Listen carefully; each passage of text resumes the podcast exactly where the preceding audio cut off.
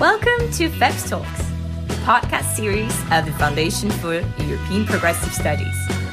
Find out more about us on feps-europe.eu. Good afternoon, everyone. It's lovely to welcome you back to our FEPS Talk episode. My name is Anja Skrzypek. I'm Director for Research and Training at FEPS.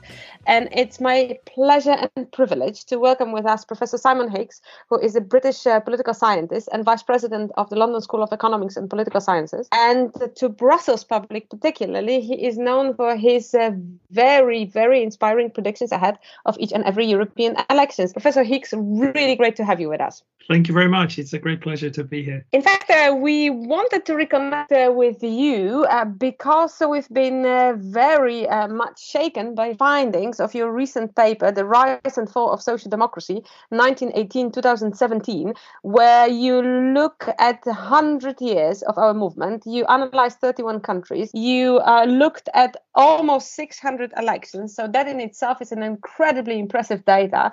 And you argue that the history of social democracy should be seen in diverse periods. By that, which period are we exactly in, according to your opinion?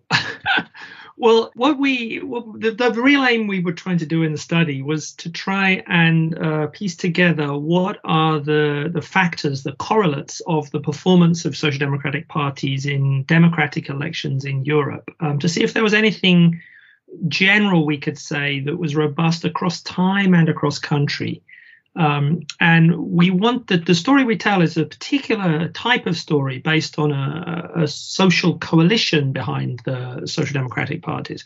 I mean, there's lots of other ways you can think about the story you might tell, which would be generally looking at what factors in terms of the economy and the performance of the economy or different changes in society and so on. But we were particularly interested in trying to focus on the type of social coalition. But when we started to look at this, we realized that social democratic parties themselves actually change and evolve over time. And so what we thought we'd try and do was identify different types or different waves of social democracy. So the first wave of social democracy, which was in the period between 1918 and the Second World War, was when social democratic parties broke away from communism and chose a parliamentary road to socialism. And in that period, the aim of these parties was to win an electoral majority and to use that electoral majority to then introduce a socialist society.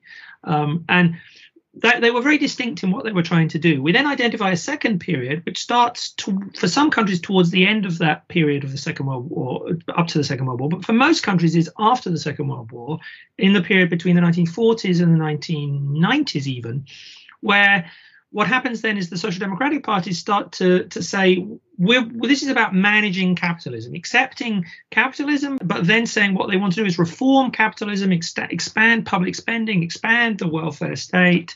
And this was an acceptance that social democratic parties wouldn't naturally just win a majority. They thought in the period up to the Second World War that with industrial society, there would be a plurality of people in society would be industrial workers. Those industrial workers would naturally vote for the social democrats. Social democratic parties would naturally then win an electoral majority. That didn't actually happen.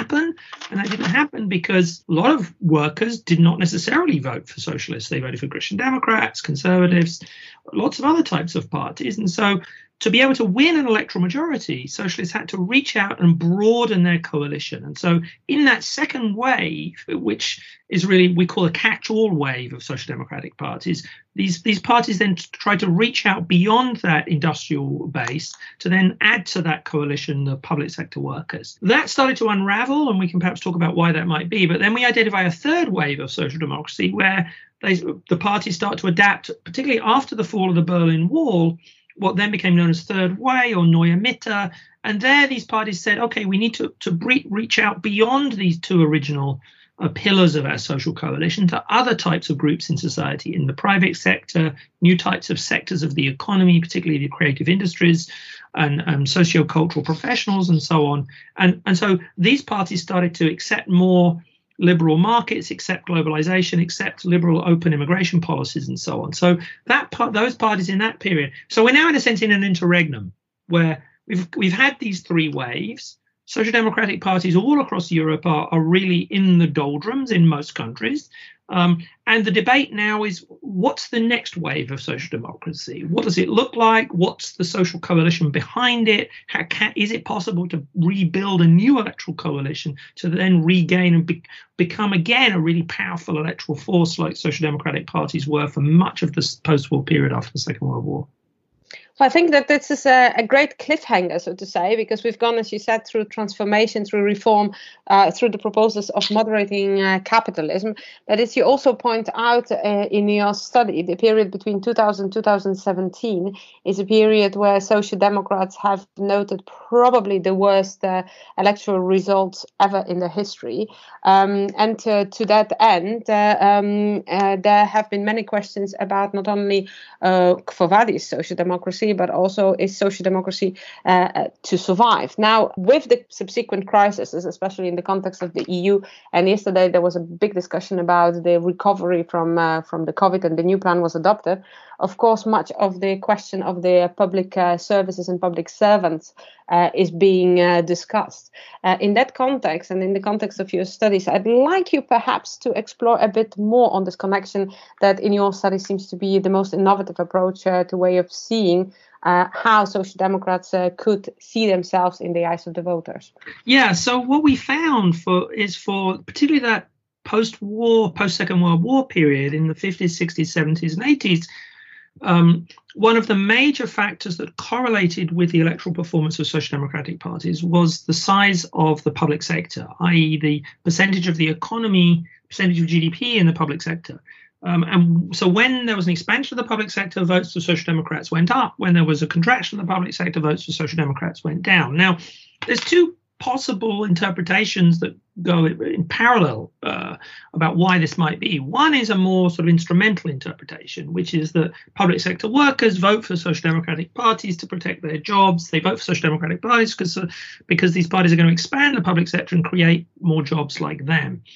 Another interpretation, which is a bit more generous, perhaps, would be to say that what the public sector is doing is actually providing a safety net. It's providing not only employment, but also protection and opportunities, universal healthcare, universal education, universal pensions, and so on. So it's providing a safety net for people who are not necessarily gaining the benefits from a liberal open market economy. So what we do is we find evidence of both of those types of narratives. So one of it is about the actual people employed in the public sector. The other narrative is the public sector provides a safety net, and social democratic parties are rewarded by society as a whole by providing that safety net. Part of the problem, of course, is there's globalization, which actually reduces employment in the industrial economy. A lot of the decline in employment in the industrial economy, by the way, is not just as a result of globalization, it's also as a result of technological change. So research in economics shows at least a third to a half of the loss of jobs in Europe as a result in industries is to do with technological change. The other thing that happens, of course, particularly post the financial crisis, is huge constraints on the public sector and a radical reform and transformation of the public sector. And you also get a huge explosion of pluralism in the types of jobs in the public sector. It's not that, all of the industrial or public sector workers in transport, in healthcare, in education, they're all the same. There's an enormous variation in the type of employment in the public sector. And so it's not that all these workers, these employees can be seen as just classic voters for social democrats. You also have growing pluralism in the private sector, particularly amongst lower income voters. You can't really think about a sort of lumpen proletariat of working class anymore. A lot of the lower skilled, lower income jobs in our modern economy are in the services sector. Lots of different types of jobs, whether it's cleaners, security guards, busboys, clerical workers, people in retail, and so on and so on and so on. So, enormous pluralism amongst that group of society. So it's much harder to say, OK, we're going to create a new social movement that's a progressive social movement and we're going to capture the working class. Well, what is the working class? The working class today is not like the working class in that period between the First and Second World War, where the working class was overwhelmingly industrial workers organized into trade unions aligned very clearly with social democratic parties. I just don't believe it's possible to really mobilize and align such a large social movement in the way that it was possible back then. But also your research, because where you make the argument about the assumptions made by social democrats strategically, within your research you point the necessity to look at the context and the context that is being changed. And one of the arguments that you have been using, if I may quote you, and I hope I'm not misquoting you, is the fact that people did not go in sort of in packs from one party to the other, but nevertheless the context has to be taken into consideration. So how do you see this evolving context when it comes to also the other parties surrounding the centre left, especially in this period of difficulty, and how does it correlate with what social democrats have or haven't done when it comes to their governing responsibilities in the last years? Well, I think what's happened as a result of this growing social and economic pluralism is we've seen a growing pluralism in parties and as well. So many, many more parties today, all the way from, you know, radical left through to radical right and every possible dimension, regional parties, green parties, social liberal parties, traditional social democratic parties, and so on and so on. In this space, I just don't see it possible that one particular party on the centre left is going to be able to build a majority or close to a majority type electoral coalition. So because the pluralism in the political system is just a reflection of that pluralism within society. So I think what is much more likely or feasible would be that social democratic parties need to think strategically about building a progressive coalition of a group of parties or a group of like-minded parties that fit under some sort of umbrella that allow them to appeal across a range of different groups. So green parties perhaps appealing more to urban young professionals, social democratic parties often appealing to more traditional social democratic voters and trying to build new connections with the working class and so on and so on. And maybe perhaps even social liberal parties who appeal to the more progressive elements of the private sector middle class who are actually in favour of redistribution of wealth. And ultimately, this is about thinking about what is that new redistributive coalition. So if we think about a progressive coalition covers a range of different issues, I actually think the key question is what is that new redistributive coalition? And that redistributive coalition, I think, is going to have to appeal to a very broad range of groups. And I just don't see it possible that social democratic parties are going to be able to do that themselves. Well, this is quite provocative, and I would like to pursue this avenue for just a second, because critical provocation is, of course, something that we at FEPS value a lot. Well, ask before in one of your interviews, what do you consider to be the modern social democratic parties? And at the beginning of this conversation, we talked about periodization of the history of social democracy. You spoke of Scottish Nationalist Party as the modern social democratic party, as an illustration of what the modern party should be. And having already mentioned, you know, the big phenomenon, globalization, and now there's much of a talk about the crisis of globalization. There is the variable connected with COVID. If you were from the position of the, you know, many years of research, both on the national but also European level, connected to the Party of European Socialists, if you were to give an advice, and I know I'm asking for a lot just now, but if you were to give an advice on what sort of social democracy should emerge post COVID on the horizon in order to succeed in the next months and years to come, what would you consider the defining criteria?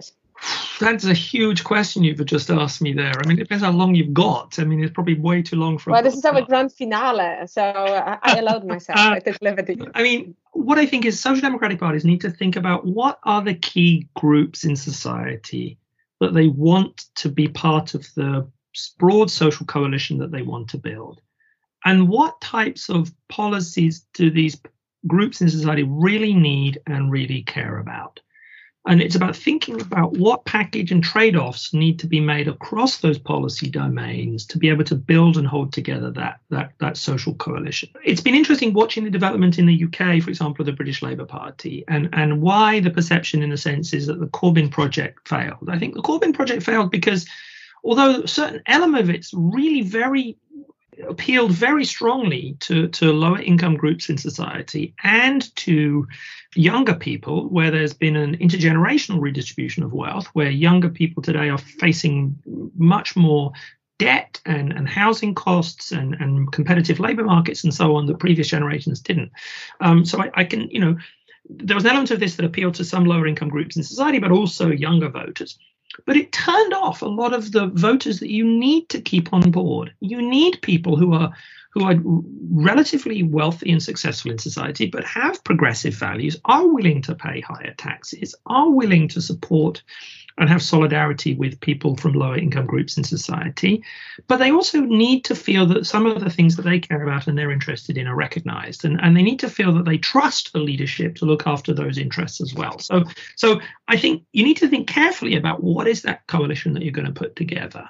And that's why, although, you know, we look back at perhaps the 1990s and people like Schroeder and Blair and the Italian socialists in that period and say, look, this was a sort of blip and nobody wants to be like these guys anymore. But what was clever about what they did was they thought very carefully about the policy packages they put together that would appeal across a broad social coalition that they tried to build. And I think returning to that strategy rather than not necessarily those policies, but returning to that strategy is what social democratic parties need to be doing.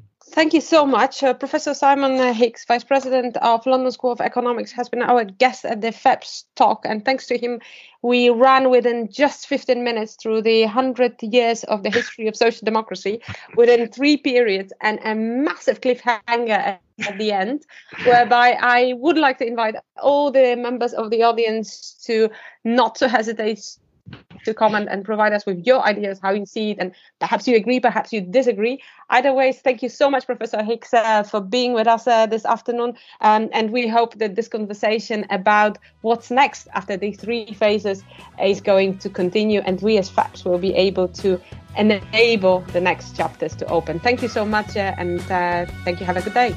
Thank you very much indeed. It's been a great pleasure. Thank you for your attention.